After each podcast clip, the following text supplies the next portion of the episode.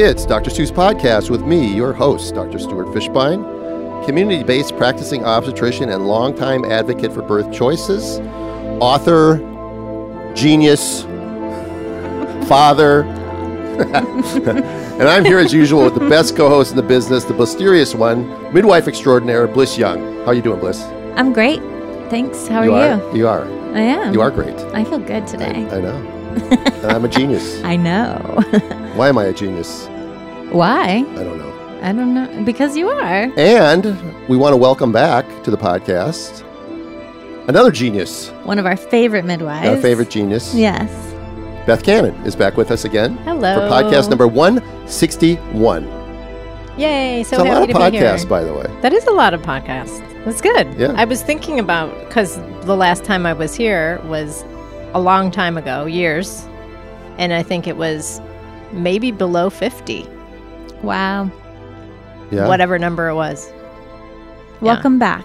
Thanks. Sorry, it's been so long. We Well, it's, love it's, you know, you. it's, kind of nice. It's, it really does and feel like we're just sitting around chatting. Well, we are. Yeah. I mean, yes. No, it does. you know, this is we don't really rehearse anything for the podcast. I, You know, I, think I they come in. can I come in with ideas. I even I even uh, uh, texted Blyss uh, yesterday about does she have any ideas, and she says, "Don't expect me to have any ideas." She says. I'm just keeping That's us on schedule. That's schedule. why she's the best in the business because she has no ideas. Keeping us on schedule. I just, I just support you All right. and all your genius. At Birthing Instincts on Instagram, at Birthing Blyss Midwifery on Instagram, at Birthing Rhythm on at on Instagram, birthinginstincts.com, birthingblyss.com, birthingrhythm.com. That's right. Birthing, birthing, birthing. Everybody knows That's how to right. find us. If you're listening to the podcast, you already knew how to find us on iTunes, so you don't have to worry about it. So Beth, I wanted to hear again what you said about about you listen to us while you're working out. I do. I listen to you guys when I'm working out. I do Buns of Steel from 1992. I'm like her biggest fan, but I do it because it's 30 minutes and I can do it in my house. buns and are it in, too. Apparently works enough for my body that's aging, but whatever, it's fine. But I, it's it's great because I listen to you and then I will chime in like I'm in the room like we are now, but but it's just me working out. but we can't hear her. Yeah. and so I love being with you right now because I can chime in in real time. I, I, I'm, I'm still With a like, mic. I'm still drooling over buns of steel. Oh, it's hilarious. I don't listen to her. I listen to you guys. That's pretty funny. Oh my god. Okay. All right. So I got I got some business I had to take care of here. Um, so, some a little bit of annoying business, but I got you two guys to keep me calm. Okay. I got hear a, it. I got a fundraising letter um, uh, from uh, I don't know how I got on the mailing list. Keep California healthy. Keep Dr. Richard Pan. I do not think I'll be sending money to this. Tell tell tell people who are not from California who Dr. Pan, who Richard Pan. Dr. is. Pan is a state senator. He's also a physician who is the zeal- zealot uh, fanatic who believes that uh, bodily autonomy does not belong to the individuals because safety for, from, from these terrible diseases like measles uh, takes precedent and that everyone has you need to be mandatorily vaccinated. And initially it started with students. Uh, then they got rid of religious exemptions and uh, every sort of exemption. And within the next year or two, they will be bringing it to all adults in California, at least all legal adults in California. Um, you won't. You probably will not be able to renew your driver's license or register to vote or get a passport or whatever else. And, and somebody even mentioned there might be a federal push to do this, and I Yeah, it's happening.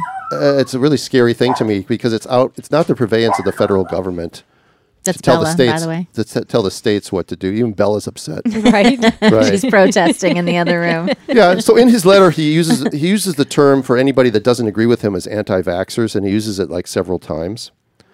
The dangerous anti-vaxxer agenda is highlighted. Help me fight the anti-vaxxers' latest recall attempt. Uh, I was probably part of the recall attempt. so, I think it's interesting when people get threatened that they start to, you know, like become more intense about. So obviously they feel a little threatened by the quote unquote anti vaxxers. And and here and he's very sincere. He says anti-vaxxers demean physicians as shills and bought, but the truth is we became physicians to care for our patients. Well, that's true. Well, yes, but caring for your patients doesn't mean mandating Correct. what your Yeah. patients do. Totally. So Some he's ego. confused. He's confused caring with with one size fits all mandating, and I don't know that that's the case. I don't know that it's you know. I mean, again, we're talking about non lethal disorders here. That everyone of my generation, we had them all, Right. and we're still here, right. And your immune and my your immune system is stronger for it. Right. So anyway, Richard, uh, I will not be sending you any money. Okay, got that out of the way. That's that's that. one. Just in case you were All right. waiting. So then I have my dumb question of this is Dr. Stu's dumb question of the day. Um, I got I get I get these things in the mail. Um, you know, you guys probably do too. Do you have, if you have any investments or things like that, you get these little folders every day, or you get little things from um, that are proxy votes that you have to fill out, and they and they have these little investment The prospectus things. well, they're pay, they're pay, they're like little booklets and stuff like that that absolutely no one can understand. yeah. All right. it's written in such a way that no one would ever read it. All right. The same thing that happens like with you. You know, I got a one of the uh, phone companies that we used is going is filing for bankruptcy. So there's a bankruptcy claim where a bunch of lawyers are trying to sue them, and then w- they want to get us on board as a claimant because we used this phone company, and blah blah blah. And you and you get this thing in the mail, and it's like ten pages long, a very small print, about a class action lawsuit which no one can possibly understand where if I signed on to it, I might get 12 cents at the end while the while the lawyers get 2 billion. So, uh, but but they they who decided to make these things these booklets so of legally so unreadable? And what there's a law obviously they have to send them out. Mm-hmm. I get them all the time. Every time you know your insurance company says we're we're just letting you know we're changing your address or this or that, and and it, and it, it's such a waste of paper. and So we talk about plastic paper. straws being a waste. Okay. The, the stuff that you get in your mail, I mean, there's very little now that isn't done online Right. that's important. So, other than getting a magazine, or I get things from the NTSB, which is the National Transportation Safety Board, uh, about airplane crashes because I used to be a pilot. I like reading uh, about those sorts of things. You know, or if you get if you have a hobby or something like that. Most of my mail goes like Recycle. Yeah, Recycle. well, you know, Recycle. recycle, sometimes, but but it, it's it's such a waste. But these things are ridiculous to me, and I just don't understand. They, it only gets worse. By the way, no no one's ever going to pass a law saying you don't have to send more legalese. Right. Okay, so even consent forms when you go to the hospital. yeah. You know, you're under duress, you're contracting, you're supposed to read them, you're supposed to sign them. And as we all know, uh, as Hermine Hayes Klein, Hermine Hayes Klein and other people tell us, that signing a consent form does not mean you're consenting to anything. It means you're agreeing to what, you- what sort of what you've been told by them, but it doesn't mean that you can't change your mind. Right. Good. I'm glad that she's. And people need to know that. Yeah. Right. And a hospital consent form, when you walk in and sign that general consent form, does not give them the right to do anything to you without further consent. For instance, uh, you know, the, the, one of the things that that I think that um, Kristen talked about at the New Jersey conference was about a woman who got a membrane sweep without permission. Mm-hmm. And she filed a complaint with the hospital, and the hospital ruled, they, they belittled her, and then they ruled that uh, that there was that they, they took it to a doctor panel. A doctor said, "Well, a membrane sweep is part of a cervical exam," and she consented to have a cervical exam. Therefore, It isn't. of course not. It's it's actually different. It's actually a procedure. Right. All right. Yeah, it isn't. Right. But the doctors, you know, again, you're talking. It's like asking ACOG to support something that they would support, or they, it, uh, but doing it in the home. We know they're not going to ever support something in the home. I'm not going to say never because I'm an optimist. Beth's laughing at me in the corner. Yeah.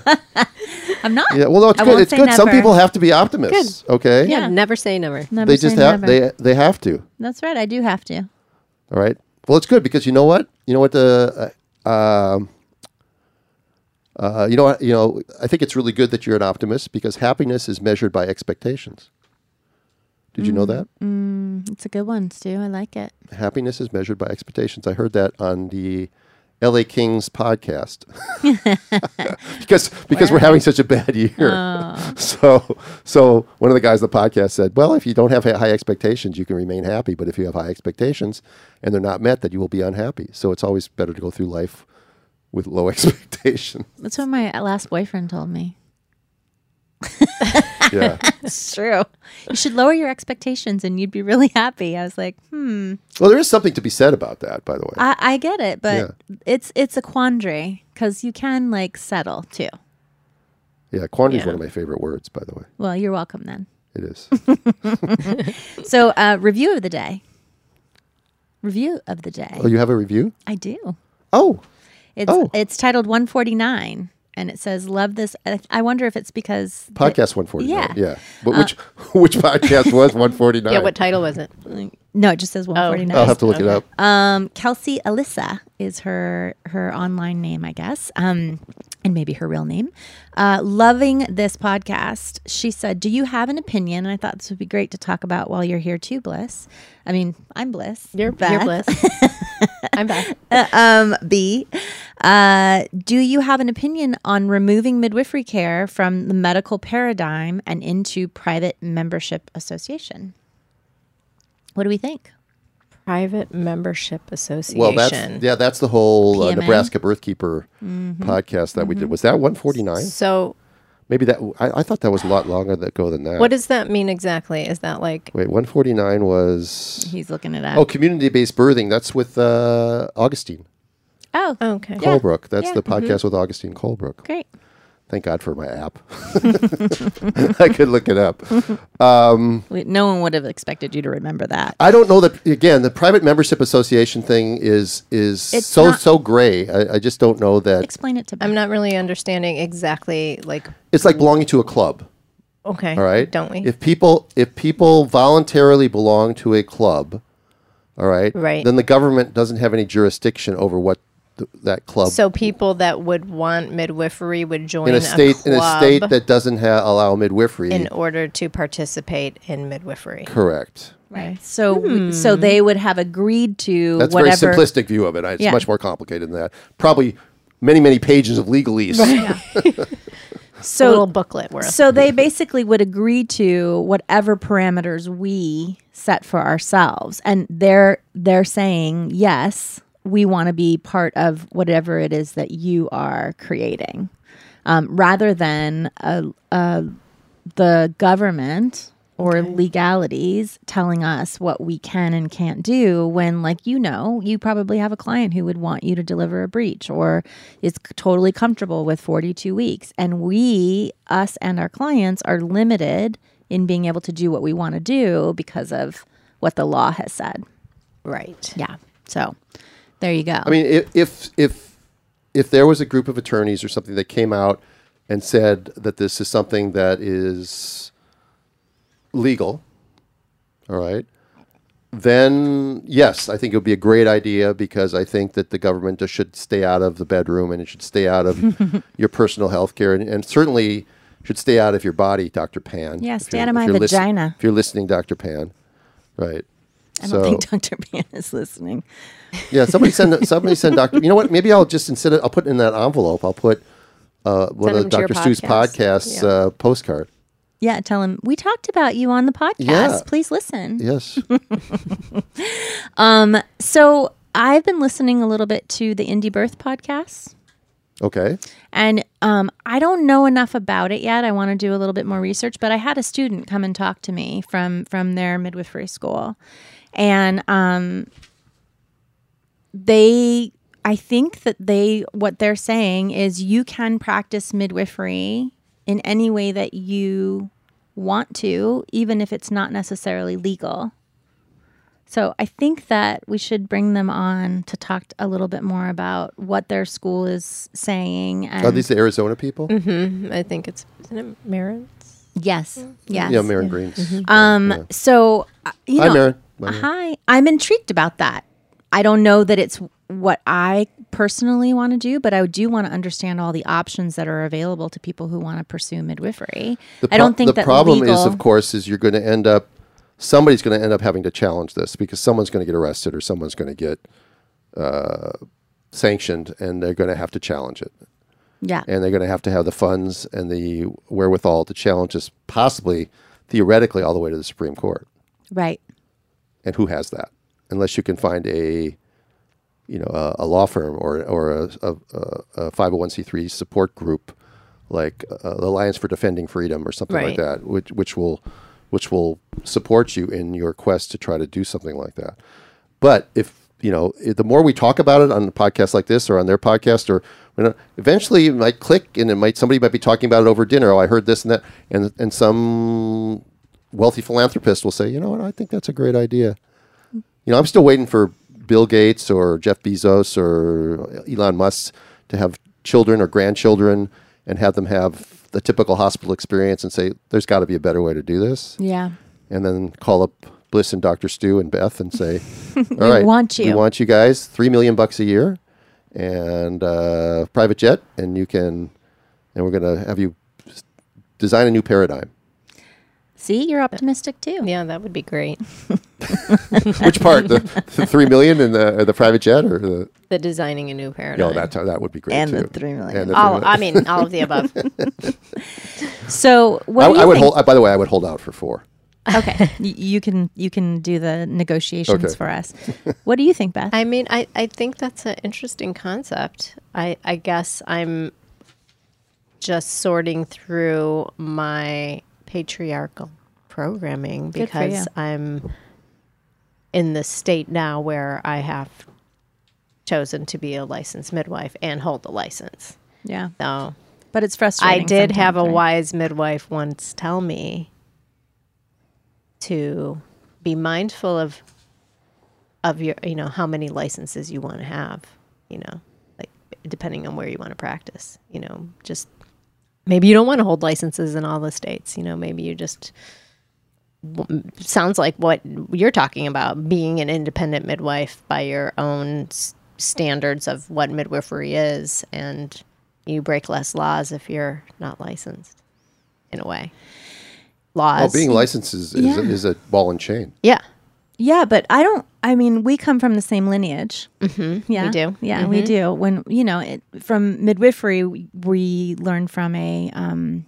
apprentice model. So Beth and I, you know, there there was a midwife who taught many midwives in LA, and so we come from that same lineage. And so I've always kind of been told, and I think you probably have too, like you you don't want to break the law because you want to continue to be able to support other women. correct And so that's kind of where my mindset has been, even though trust me, when I was in midwifery school, they my my cohort joked around and said I was going to be the first one to go to jail because I just can't it's not that I want to break the laws, it's just that I just am such an advocate for women to have choice. right Bottom line, Yeah, no matter conf- what. conformity is not Yeah. your thing. I Never i has agree been. i agree with that Yeah. you know it is and I'm and I'm angry about these laws. It's Oh, yeah. very frustrating for me to have our hands tied. it's uh, unnerving Yeah, there isn't a day that goes by that I don't get a letter uh, through social media, somebody in another state or even this state up north or something who who can't can't access the things that they deserve because of the restrictions that are put upon people in their you know the, the pra- practitioners in their community or whatever else. I mean, there are people like who know how to do these things, or there are people who even if they didn't, th- this is what the woman wants. You should you should you, you know you should ex- acknowledge what they want, and you should support what they want. Mm-hmm. And and again, if we had one of the things we we determined at the New Jersey Symposium was that the best thing that avoids liability is communication. Yeah.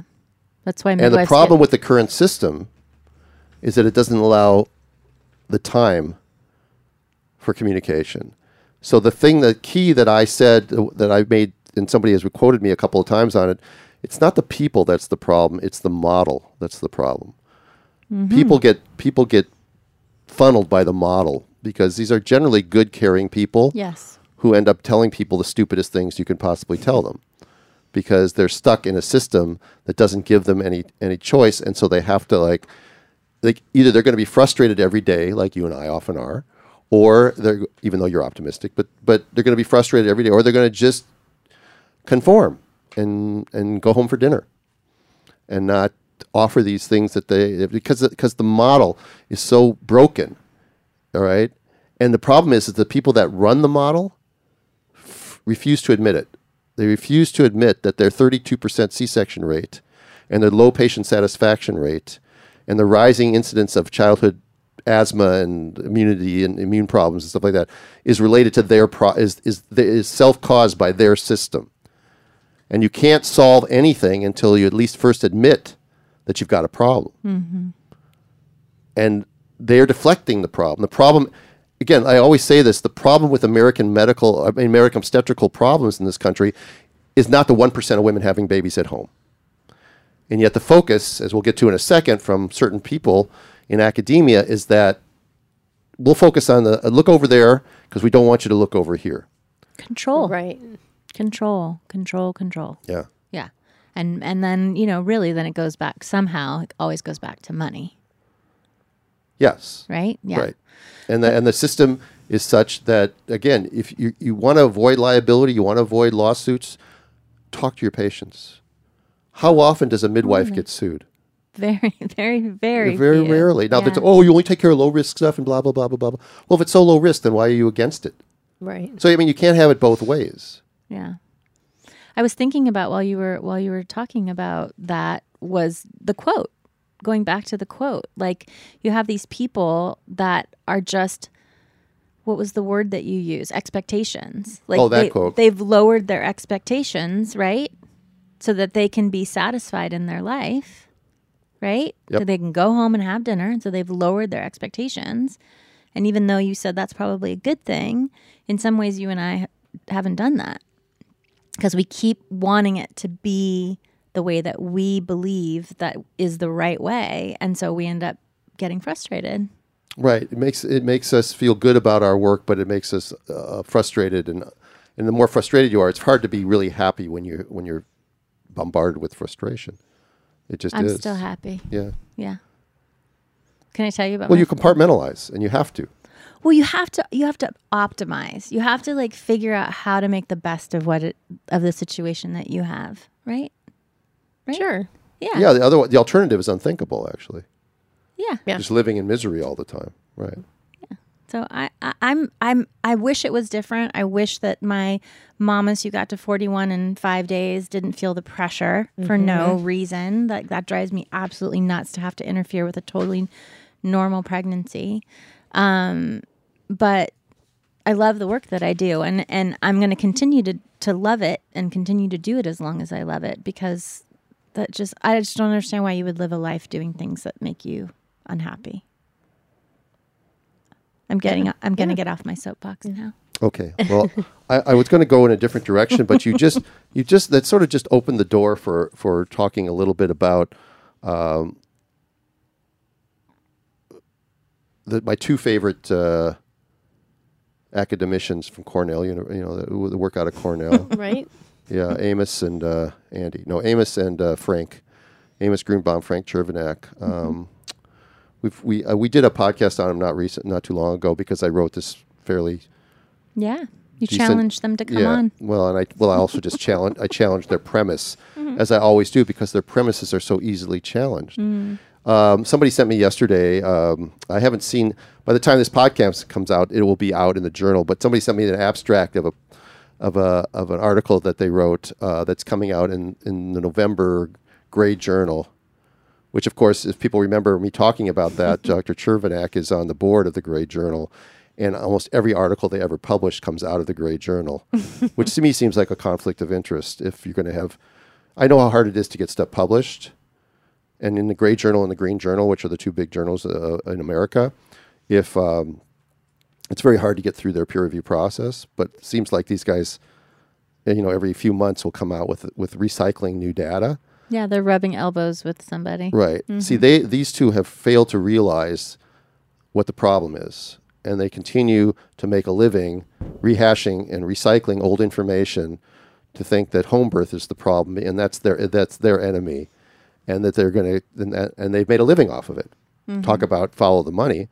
I mean, these people, these two guys, make a living off of of, of you know publishing and I, what else, whatever else they do. I'm sure that at one point in their careers they probably did really good work, right? But now they're teaching they're teaching in a system that is failing, and they don't and they and they're and they're going down with the ship. They're fiddling while uh, you know they're, they're moving the deck chairs on the Titanic is what they're doing. And uh, so their latest their latest piece in the in the Gray Journal is list, is listed as a research letter. If you can see, I've, I'm holding up in front of you, but I took my glasses research. off. It says research letter, but what it really is is an opinion piece masquerading as research, Mm. which is pretty much a lot All of their, their stuff. things. Right. Okay, so they go in, and the, the title of the thing is says it's a letter, not a paper or anything. It says most intended home births in the U.S. are not low risk, 2016 to 2018.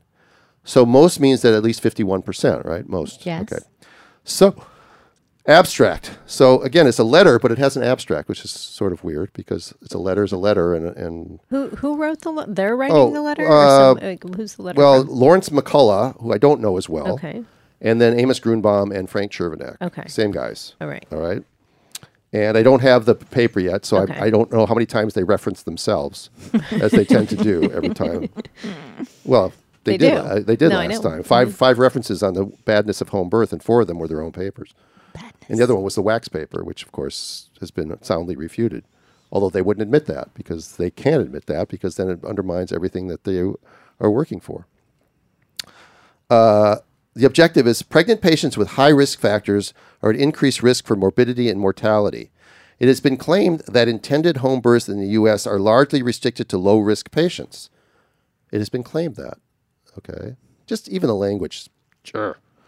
the objective of this study, study, by the way, even though it's a research letter, was to assess whether this was indeed the case.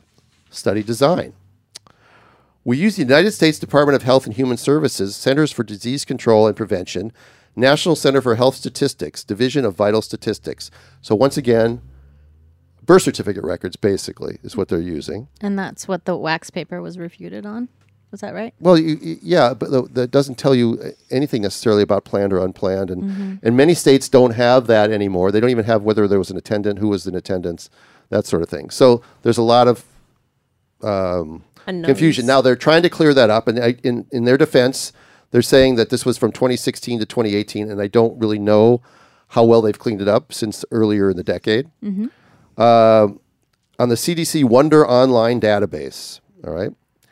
So again, they're just looking at data from that people put in, all right. But it doesn't matter. No matter, even if this was the, the best data in the world, wait till you wait till you hear what they consider to be high risk. Okay. Uh, let's see. To calculate the risks to known, let's see. Calculate the risks known to increase maternal and or neonatal morbidity and mortality for intended home births listed in the database under the birthplace. Okay. The results show pregnancy risk factors among intended home births. All right. So I want your opinion on each one of these. Okay. There are 4.2% of births with a prior cesarean delivery. High risk, not high risk. Four percent. Say it one more time. like a just a VBAC. four percent VBACs. Is that a high risk or not high risk? no, Not for us. not for me. Yeah. 23.4% were births to mothers who were 35 or older. Definitely not. Okay. Those grannies. 4.7 were for women 40 years and older. Nope. Ult, Ulta Grammy. What Yeah. do they call it? So this is what they're considering high risk. right. Of course they are. 21.5% were greater than 41 weeks. Mm-hmm. Nope. 3.6% were greater than 42 weeks. 17.4% were nulliparous. Oh. Did you know that being nulliparous is now high risk? And being 36 is high risk? Being 40 is like super high risk. Super duper. 7.5% were grand multips. Mm-hmm. So now women having their sixth baby should never have a baby at home No, of course not. because they might bleed. And you obviously are not prepared for that. you bad midwives, you. And 12%, 12.6% were obese. Okay. This is what they define. That's what this is the, their the whole high, paper is based high on. risk is. The, that's their categories. Mm-hmm. I mean, you knew that though, right? You knew that that was going to be what they were talking about. I mean, I thought that they were maybe going to say breech or twins or you know things Mm, yeah. that actually in other m- places. some people might consider a higher risk yeah, it's all because they don't have skills or something. Even but- defining VBAC as high risk is, is a bunch of crap. Okay, we're talking about something that that is quite rare and even rare. They, what they don't even understand is that the risk of rupturing your uterus is far less at home. It could be if, if it does happen, it could be a, it, it could be more catastrophic. Although most hospitals are not quite capable of getting somebody on the operating room table in 12 minutes e- either way. But I'm not going to say that it's safer to be at home if you have a ruptured uterus. But the likelihood of your uterus rupturing at home is less, mm-hmm. Right. Simply because you're not You're having epiduralized natural, and pitting them. to- natural labor. Correct. All right. So the conclusion, because we're going to talk about these things. I mean, telling oh, oh, they don't even define obese. Maybe they do when the paper comes out. They'll define what the BMI is. All right. I don't know, Yeah, but, but I don't agree. My my mamas that are that are larger mamas, I don't have they don't have any health concerns. wouldn't this be considered Just- uh, politically incorrect? Aren't they body shaming? I'm going to have to. I'm to have to sick the uh, the PC police upon these people. You should. You know, should. No, I can't because I'm probably going to be But all I want to say PC myself. So all I want to say is that just because a woman has a higher BMI does not make her high risk solely because of that. Yeah, If but what she's if- got other conditions. Well, what if she's those would be the 35 years old, 41 weeks with a high BMI? Now she's got three risk factors. She's she's super high risk. Yeah, I don't care. I'm sorry to be mocking them, but I'm not sorry. but you should be mocking them. All right, conclusion. Adverse outcomes are known to occur more commonly with certain risk factors. And they and, and they cite references one, two, three, and four. Unfortunately, I don't have the article. So I I'm be interesting to see what references one, two, three, and four are. So you'll Are- give us an update. They're probably themselves. Yeah. Well, I, I, again, they probably they But- may be, but I, I by the next podcast when it comes out, I'll be going over the paper in depth. Okay. I'll probably even write a rebuttal on my blog Oh, I can't wait to see I what love it your says. rebuttals. You like my rebuttals? Mm-hmm. Okay. Our study shows that well over 60% of all intended home births in the U.S. are not low risk. because of those risk Their factors. standards, Okay. yeah. They don't mention the, the things that you mentioned. They don't mention breacher twins or anything like that. They don't even mention that. They're just looking at people who, who are primips or over 35 or had a previous C-section or uh, were grand multips or were fat. That's it. Not PC. No, not PC at all. Uh, Um, in the U.S. are not low risk and have at least a single or several combined obstetric risk factors. And the last sentence of this abstract that was sent to me is the most galling of all. Okay, we're ready. You ready? Yep. You sure? I don't know. Listeners, you ready for this? the authors report no conflict of interest. Wow. Sorry, I, I can't help but laugh. I know. I'm just trying to. No, that's a standard thing. By the way, that's a standard thing that you have to put in your paper.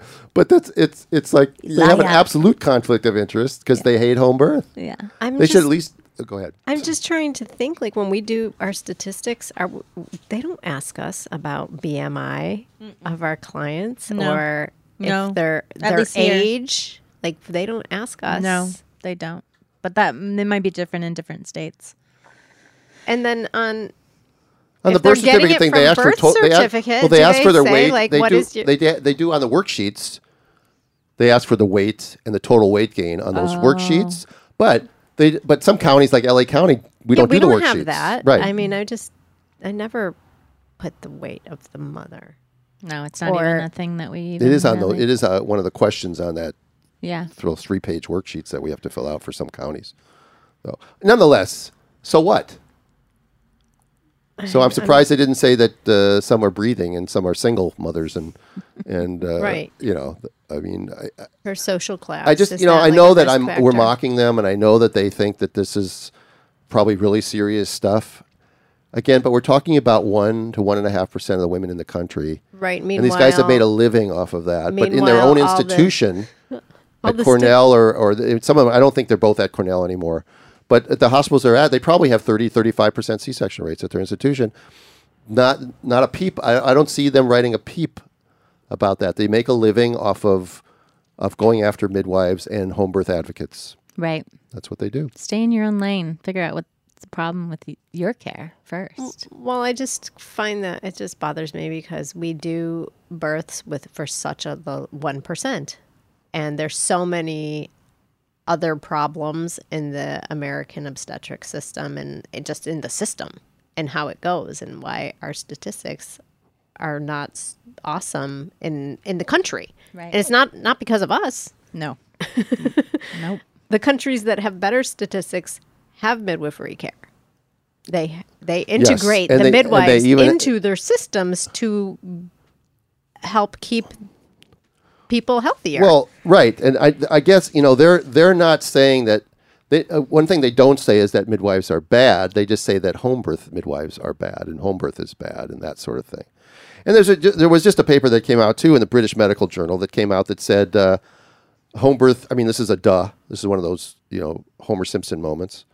Uh, home birth safe option for low risk women. Major study authors say. All right, and they basically it's an Australian study. They analyzed over 1.25 million deliveries across their country, and uh, they compared no intervention deliveries versus midwife-run birthing centers versus labor wards, and they found that uh,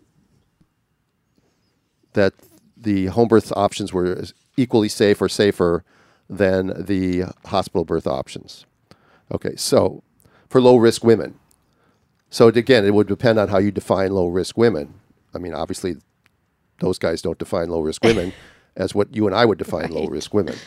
But nonetheless, at least again, coming out of England and, and the and the, uh, British Commonwealth countries and stuff like that, you do find that the midwifery model is much more supported, much more oh, reasonable. definitely. We should move. Yeah, and the other thing too, the you know, here's the thing that was in the um, I forgot what the journal this one was in. Uh, oh, the I think it was a, also a British thing. It says doctors want to move the six week postpartum checkup to three weeks. Why? Well, because they're actually finally realizing that that women. During, they you know, should. They, they they go home on day two and then they don't see them for six weeks. Yeah. Which is crazy. yeah. I think. which is again that's the medical model. I don't hear the the uh, Cornell guys railing on the pas- problem that we don't see women for six or five and a half weeks after they give birth when so many things potentially go wrong with breastfeeding and depression and hemorrhaging and just Mm-hmm. Yeah, overall much sleep sleep deprivation and There's uh, so much going on. emotional changes and relationship stresses and all those things that you guys are experts at taking care of that my field is not. Yeah. So, you know, uh, uh, again, this is the kind of thing where they publish a paper on this, something that the wisdom of midwives have known for eons. Yeah. And these probably these guys probably were like they went out for dinner and they patted themselves on the back and they said, "Look, you know, it's like little Jack Horner stuck his thumb in the pie and said, "What a good boy am I?" Pulled it out and said, "What a good boy am I?" you know, I mean, this, I, I, I, again, I'm I'm in my mocking mode right now, but the idea that that it's taking research And then it tell takes us- 15 years or so for for the research to catch up with a policy being changed. Well, and you know, and, at you know what? You know what they admit the limiting factor will be. Will insurance pay for a visit Oh. at three at three weeks? Wow. So, it brings me to the one other article about this guy in um, where is he? Oh, I don't know where this is. Damn it! All right. Well, it's a health center someplace. Someplace. Uh, oh, Indiana. I think it's Indiana. Yeah, Indiana. okay. And the guy, the, the, doctor there opened his health clinic, and he, his practice doesn't accept insurance, and he charges a flat fee of thirty-five dollars per medical issue. Nice. Right. So he sees everything, and he can do this. He's, he's not the first person to do. The first people that made this really big was was a, I think a, a group in Oklahoma that are, are doing this. They're just getting rid of insurance. They're charging everybody like thirty-five. I think they charge a monthly fee of like fifty bucks or something like that Yeah. and you come in and you can everything can be done your x-rays your labs everything is included and and somehow if you get enough people you can do this without milking it for profit like some of the insurance companies have done and i'm not sure again detailed but these are good ideas because as i've said probably pretty much every podcast for the last 161 podcasts is the model is really screwed up it's the model that needs to change the medical model of obstetrics has gone too far Yes. and they need to put brakes on and they need to reverse themselves. And if they just look at the way midwives do things, we could revise things, but there's so much money involved and so much fear of litigation. So many people's jobs are on the line for keeping the system the way it is that you know the ch- the change as Beth said it'll take 15 years before they institute something that's so obvious. At obvious. least, at least. Yeah. I mean, minimum. Yeah. We just got to keep doing good work, keep talking about possibilities outside of the box, you know, and and those things are going to start to fall away. There's a lot of paradigms that are starting to crumble. I have faith Yeah. that this could crumble. Yep. And if you got if you get people like Augustine doing her thing, and uh, uh, you got Kristen and uh, Diane from New Jersey, and you have the Breech people in Madison, the Breech Yeah. people, yeah, the Larry Leemans, the David Hayes, the Rick Freezes, Cynthia Calais, um, the Chaviras. Yeah. Of these people doing, you know, getting out there and making waves and making noises. You know, people are hearing about it, and people have to come into their doctor and they have to say, when their doctor says, "Oh, that's stupid," I said, "Just you know what? I don't think you're the right doctor for me," and then they have to look elsewhere. They just have to, have to start demanding things. Have to start understanding what informed consent means You have to have higher expectations. and less happiness. Oh, I don't know. I think you can have both.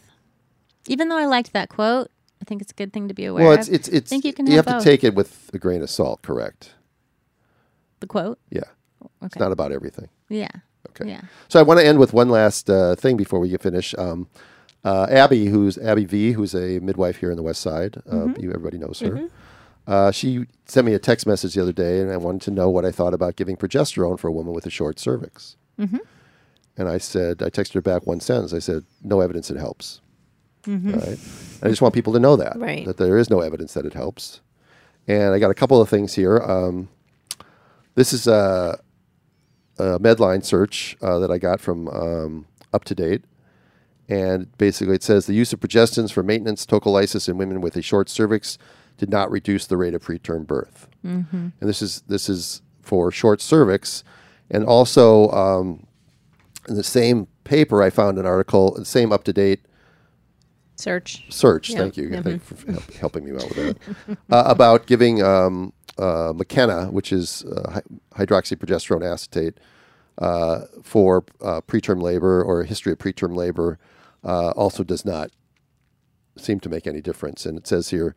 Progesterone is administered in the second and third trimester of pregnancies to women with a history of spontaneous preterm birth to reduce the risk of recurrent. But emerging data has not confirmed the efficacy report in earlier trials.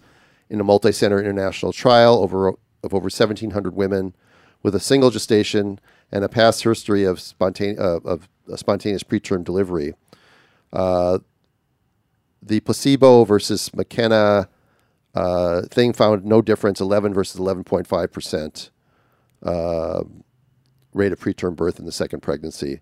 After review these findings, the U.S. Food and Drug Administration committee recommended withdrawing approval for Makena.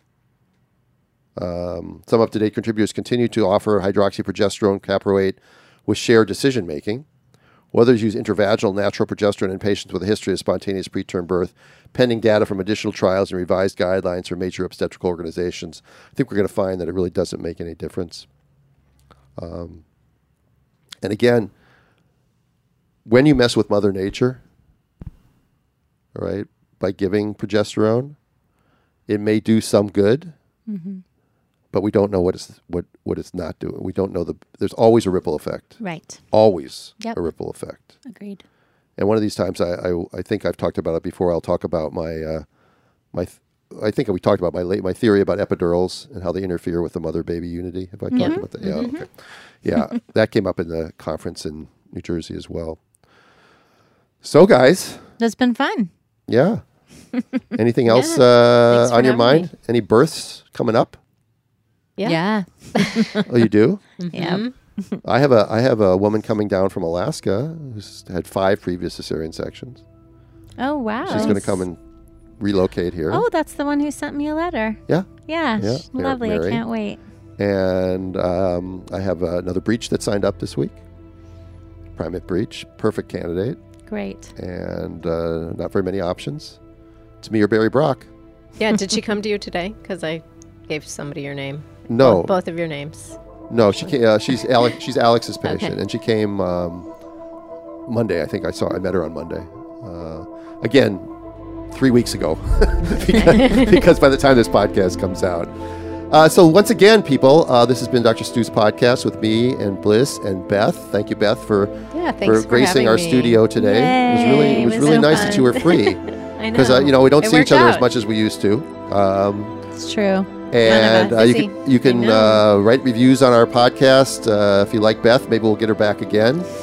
so of course, they're gonna like Beth. yeah, well, I know that. Uh, so, um, birthinginstincts.com, birthingblyss.com, birthingrhythm.com, Yep. at Birthing Instincts on Instagram, at Birthing Blyss, at Birthing Rhythm. Pretty simple. Find Be a- us. There'll be a quiz later.